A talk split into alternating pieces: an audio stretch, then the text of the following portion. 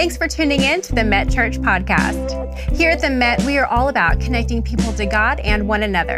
If you have any questions or want more information about what's happening here at the church, then head to our website at met church dot com. We would love to stay connected with you throughout the week through social media, so be sure to connect with us on Facebook, Instagram, and Twitter. Now, enjoy the message. Good morning, Met Church. How are we doing this morning? Can we celebrate again? Hold on, don't celebrate yet.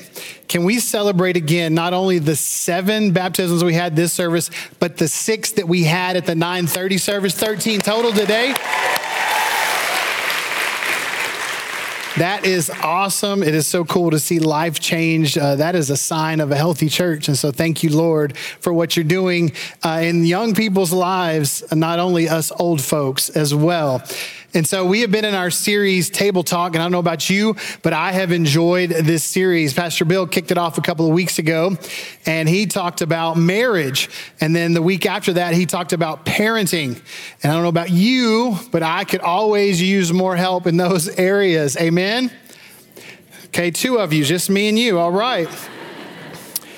But I have to be honest, when I'm sitting, and I usually come to the nine thirty service with my wife, and we're sitting there and just looking at the logo from Table Talk, and you're looking at the table, and one thing happens to me, even though it's early, I start getting hungry, because I just picture food on the table, um, and so it kind of gets me um, excited to eat after church.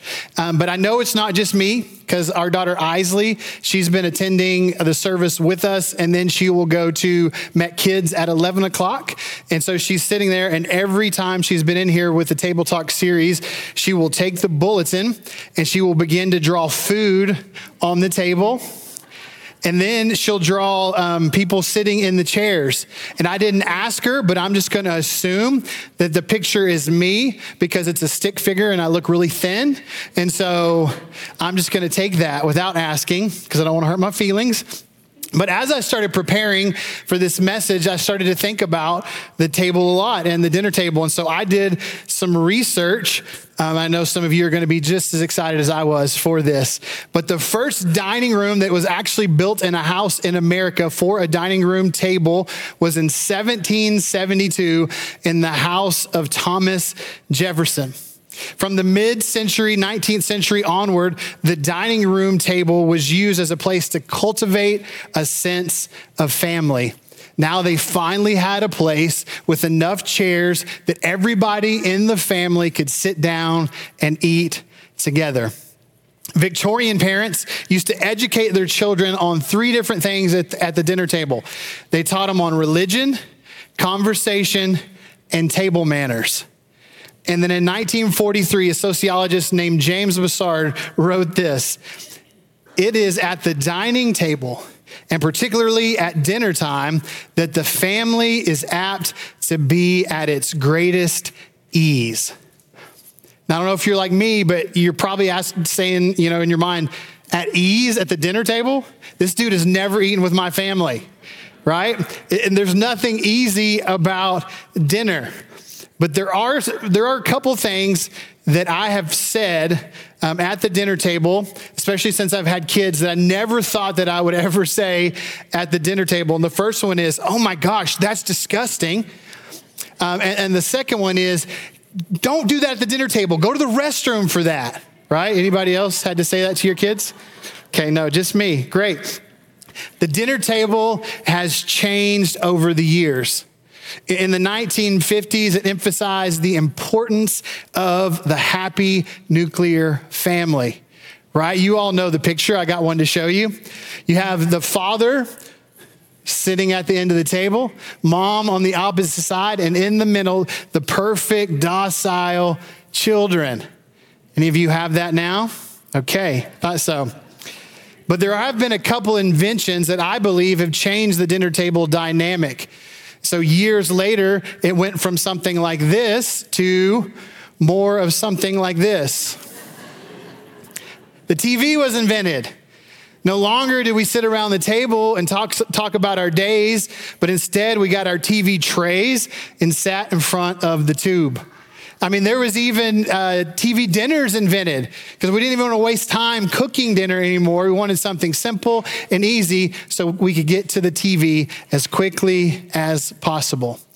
But today, um, there's been something recently in the past, I don't know, twenty years that has happened that you probably experienced at your dinner table. Even if you have everybody together, you go from the big screen to this picture.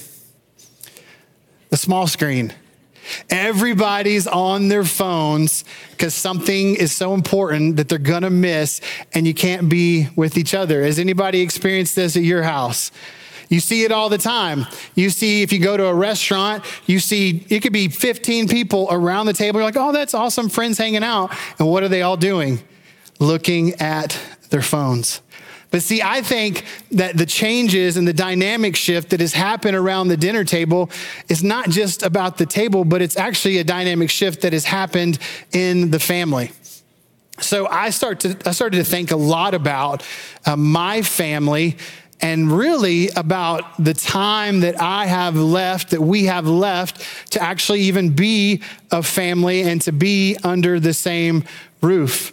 And so I started to think about my son, Ezra. He is an eighth grader, which means we have less than five years before he graduates and probably goes off to college and is no longer living with us.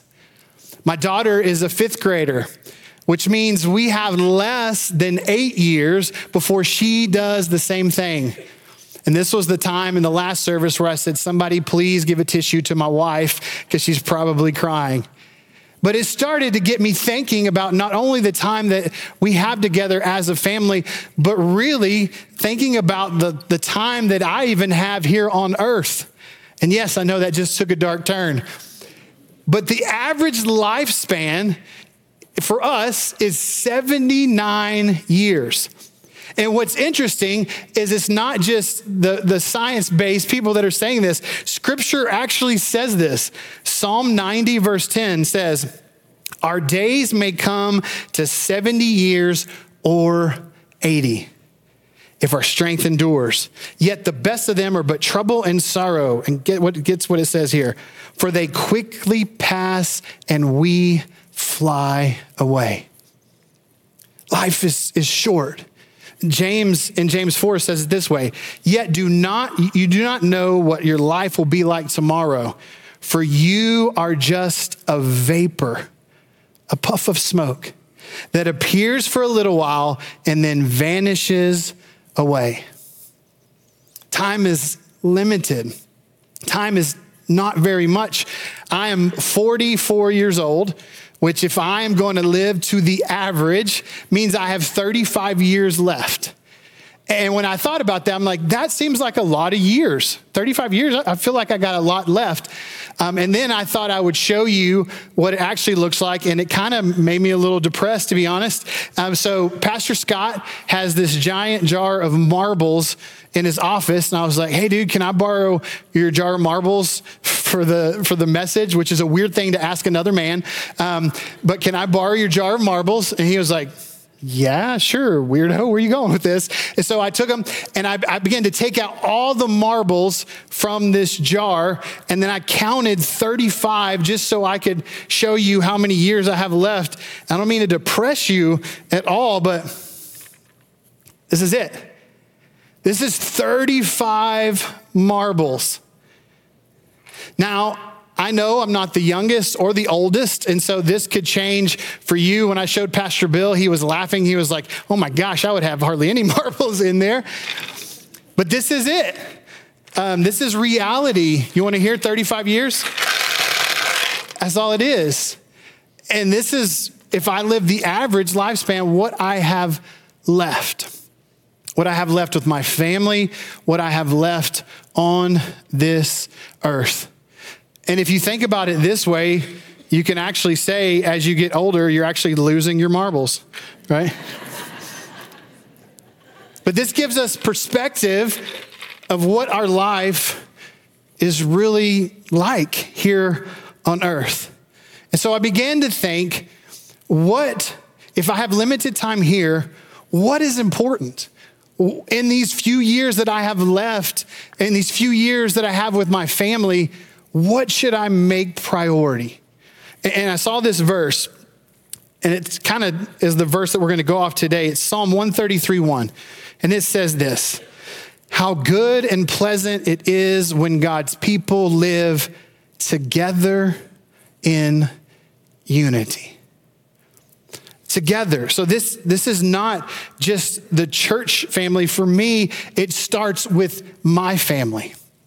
Unity with my family, togetherness with my family. And so I thought this morning, I would give you three things that I want to encourage you to do as a family, um, while you still have time here on this earth with them. So if you're with me, say, I'm with you. Awesome. So the first thing is this, smile together. Smile together. So not only did I do some research on tables, which I know you, you were impressed by that, um, but I researched smiling, and this is what I found. Smiling releases endorphins, natural painkillers, and serotonin, three neurotransmitters that make us feel good from head to toe. These natural chemicals elevate our mood, relax our body, and reduce physical pain. Ron Gutman, who's a smiling expert, which I didn't know existed till this, states that one single smile is as stimulating to our brain as eating two thousand chocolate bars. Now, I don't know who's with me, but I'm up to research this. I think we should try this out and see. But I just pictured myself after I read that in the grocery store, in the aisle with all the candy, trying to, you know, get away from the temptation, just like making myself smile a lot. Um, but it's interesting what smiling can do. He goes on to say, consider smiling a natural drug. Isn't that interesting that what science says, it, it, it says it in the Bible. Listen to this. Proverbs seventeen, twenty-two says, a joyful heart is good medicine. But why? Why should you have joy in your life? Nehemiah tells us that the joy of the Lord is our strength. The joy of the Lord, meaning if you are a follower of Christ, you call yourself a Christian, you have the joy of the Lord within you. You have faith. You have put your faith in Jesus. You know Jesus, which means he gives you strength, he gives you joy, and he gives you a peace that passes all understanding. So no matter what you are going through this morning, and I know in a room this size, there's there's people going through some stuff, going through some hard times, going through some pain right now. But let me give you some good news, because it says in Psalm thirty, verse five, weeping, pain, sorrow may stay for the night, but guess what? Joy comes in the morning. Amen. And if we have the joy of the Lord on the inside, it should be reflected on the outside. Proverbs fifteen, thirteen says, a glad heart makes a cheerful face. Now, a lot of Christians that I've met, a lot of Christians that I see that have the joy of the Lord on the inside in their life needs to do one thing, tell their face, tell their face. Right? How many people that you know that say, oh, I'm a follower of Christ, but they seem miserable? Don't point at your neighbor, okay? Um, but it's so true.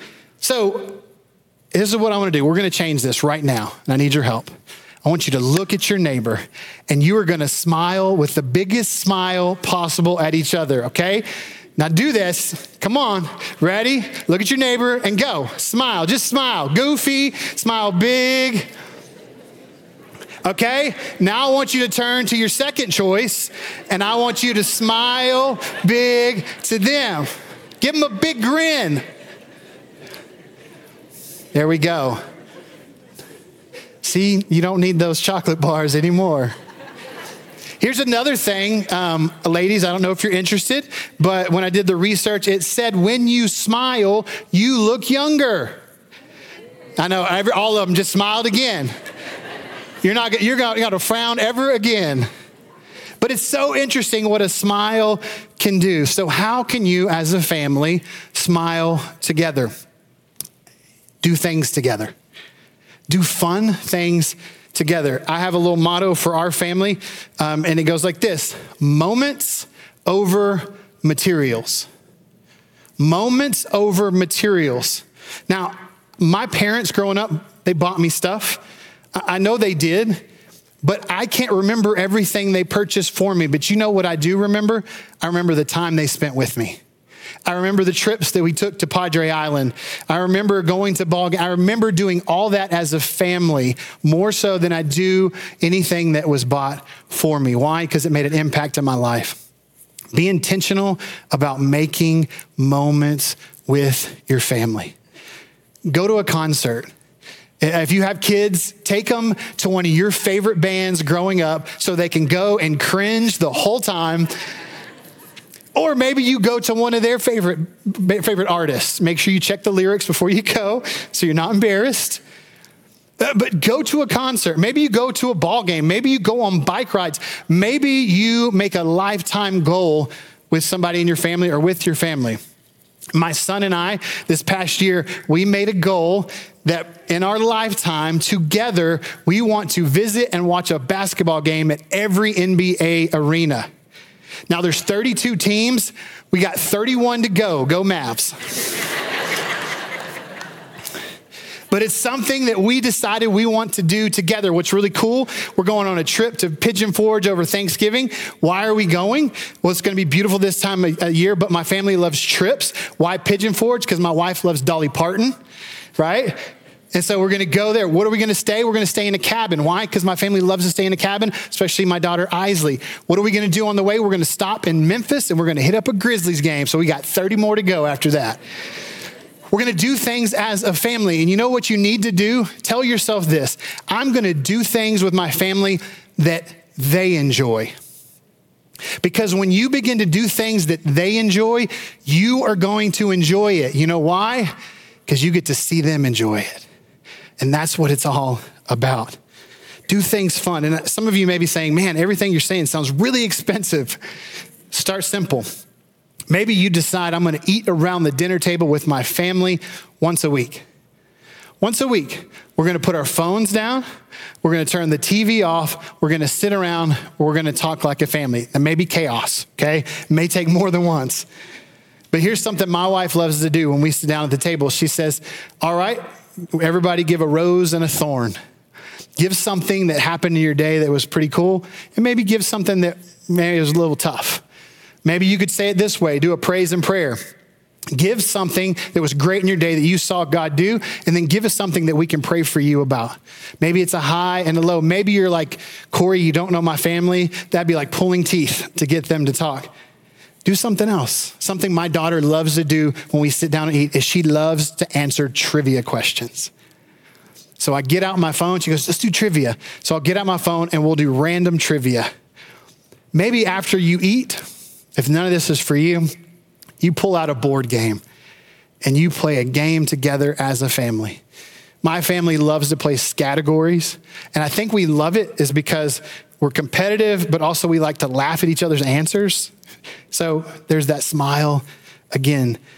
Play games, laugh together. Make moments that will turn into memories that will impact not only your family now, but the way they raise their family later on. And it doesn't end when your kids get older and move out of the house. It ends when you're no longer here. So do as much as you can with the family that you have while you still have them. Have fun together, smile together. The second thing that I want to encourage you to do, if you're taking notes, write this down, is serve together. Serve together. Joshua twenty-four fifteen says this: but if serving the Lord seems undesirable to you, then choose for yourselves this day whom you will serve, whether the gods your ancestors served beyond the Euphrates or the gods of the Amorites, in whose land you are living. But as for me and my household, say this with me, we will serve the Lord. Serve together. I am privileged to be able to um, oversee and lead our missions ministry that we have at the Met, which means I get to lead the trips. I get to um, partner with the different people, take on the projects, and decide how we're going to support those projects throughout the year. So I've been able to go on a few trips here lately. Um, but let me tell you, out of all the trips I've ever been on, um, this last spring break, hands down, was my favorite. And, and the reason why was this picture right here. Because they went with me. There's nothing like seeing your family serve the Lord. There's nothing like seeing your daughter in the streets playing football with the Belizean boys. And then later I have to tell them to back up because they keep saying they love her. I have to show them.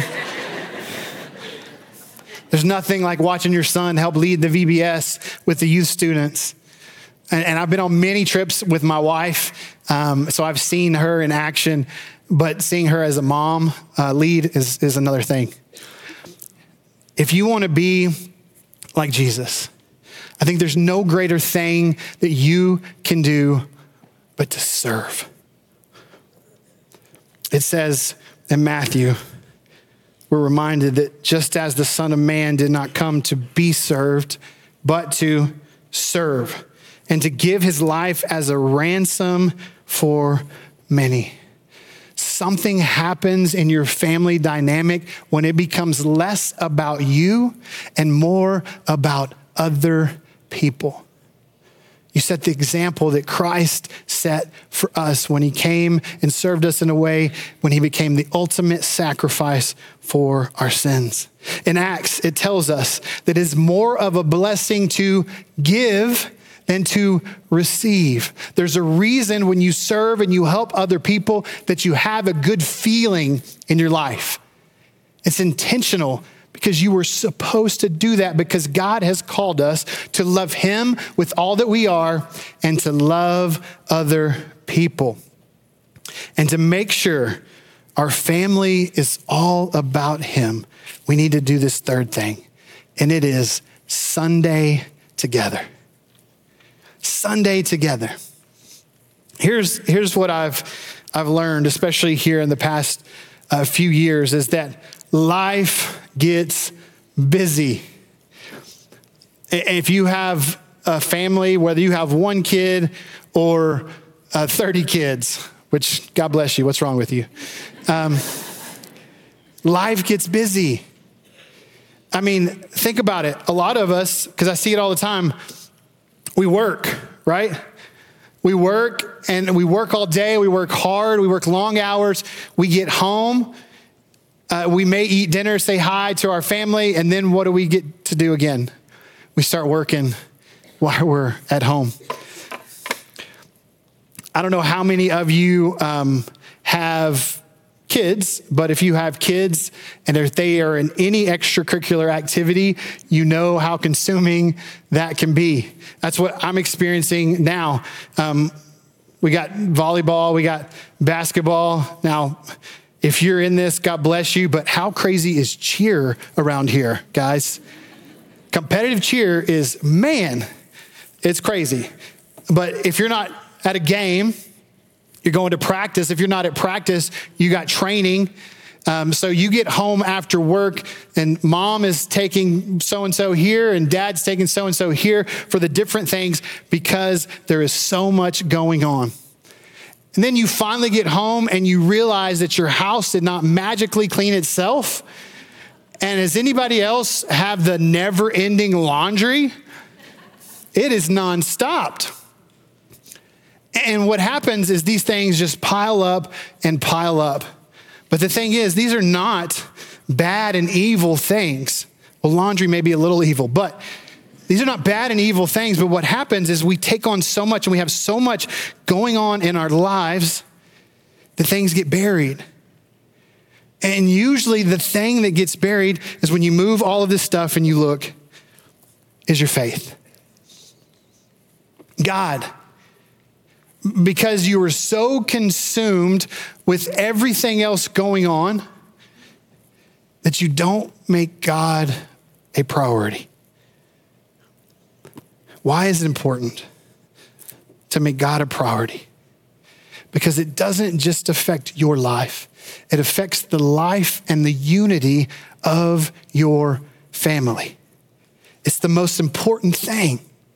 So you need to say, hey, we are going to be a family that Sundays together. When we wake up in the morning, there's no question. You don't have to ask dad. You don't have to ask mom, are we going to church today? They just know this is who we are. This is what we do. If the Cowboys are playing at noon, we may go to nine thirty, but we're still going. Right? We are going to make this. So come to church.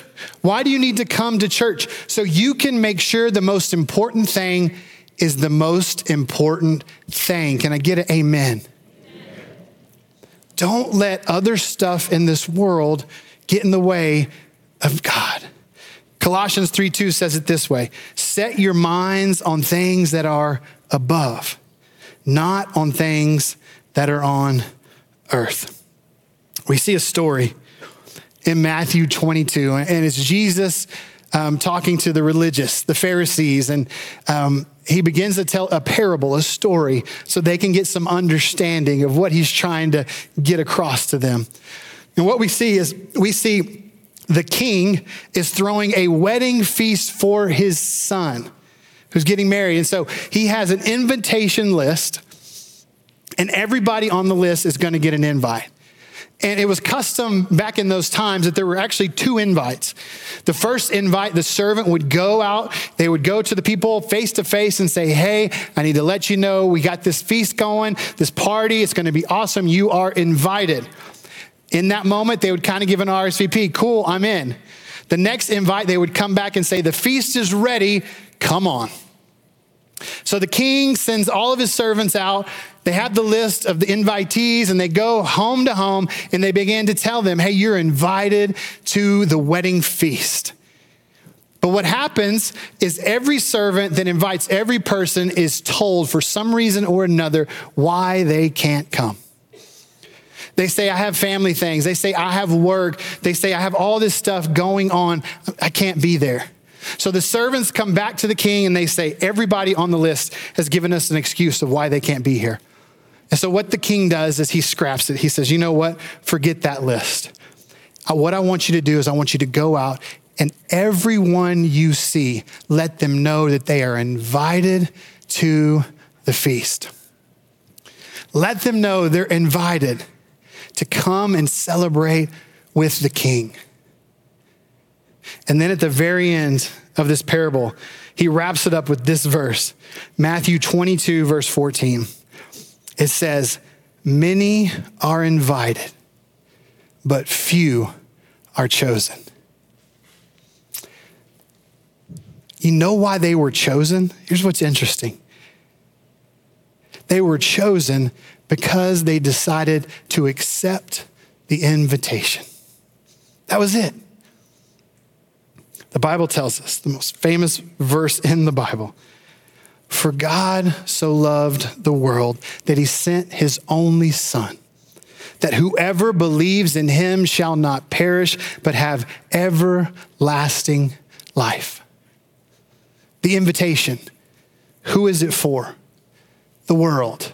Right? Everyone. How do you accept the invitation? By believing in Jesus, by putting your faith in Jesus and what he did for you. What's the invitation for? This verse tells us everlasting life. The invitation is for a seat at God's table.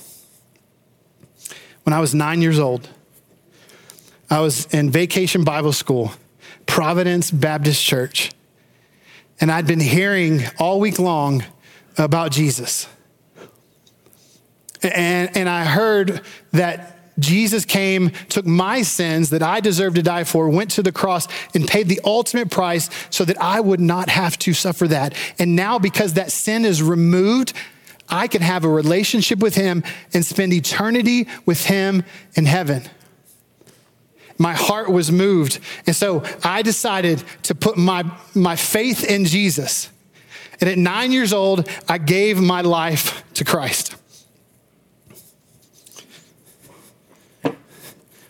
I had my seat at the table. When my wife was seven, because she's holier than me, um, she decided that it was time. Um, she was fully in. She had heard about Jesus for a while, and she knew without a doubt that she wanted him to be her savior, that she wanted to live the rest of her life dedicated and focused on him. So she prayed the prayer. And she sat down because now she had a seat at the table.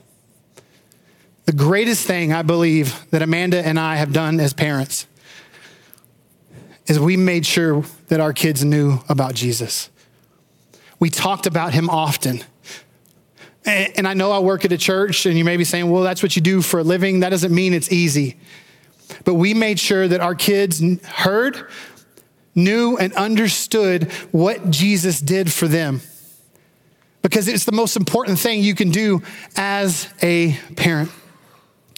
And so a few years ago, after many, many conversations, um, we had the opportunity to pray with Ezra, my son, as he gave his life to Jesus. He understood that Jesus wanted to trade him his sins for God's righteousness so he could now have a right relationship with God because of his faith in what Jesus did for him. What's really cool is I got to baptize him after that. He got his seat at the table. And then a few years later, uh, sweet little Isley continued those conversations. Had the opportunity to sit down and pray.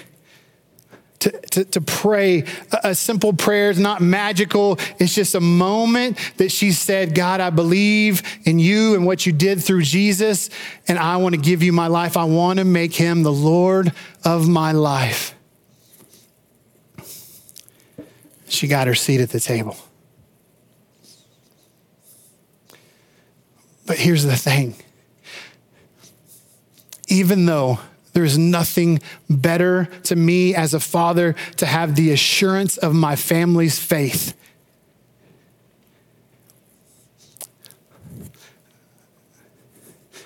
I still have marbles in my jar.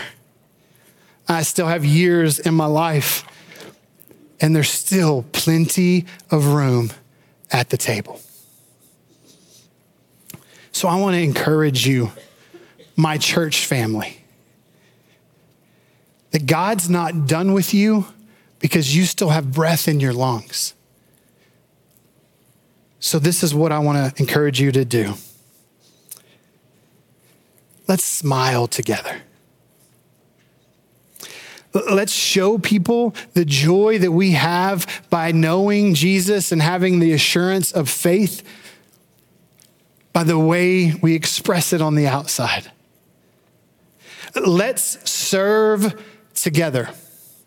Let's impact the life of others by doing what Christ came to earth to do for us, and that is to serve. And lastly, let's Sunday together. Let's commit to being part of the body of Christ on a regular basis. Why? So we can encourage one another. We can spur one another on in our faith, and together we can tell as many people as possible about what Christ did for them and that he has prepared a place and there's an invitation for them. Why? Because they have a seat at the table. And this seat is the most important seat because this seat impacts eternity. Will you pray with me? God, we are so grateful for your word, God.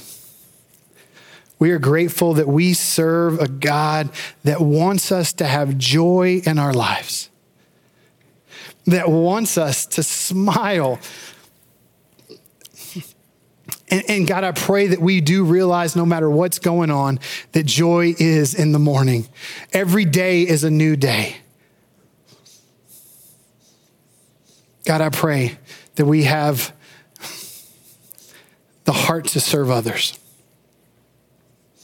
the heart to impact other people, whether it's serving them food, whether it's serving them water, whether it's helping them find a job, helping them find clothes, whether it's stopping on the side of the road to help somebody change a tire.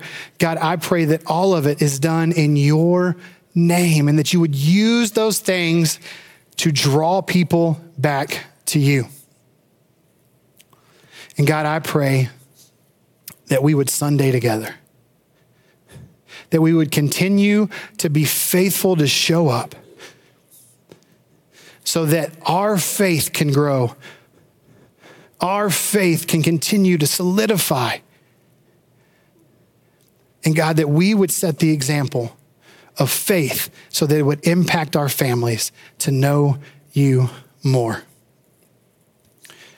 God, give us the courage to be your hands and feet, to be encouraging, to be kind, to be loving, and to be willing to share at any second all that you have done in our lives so that it could change eternity for someone else.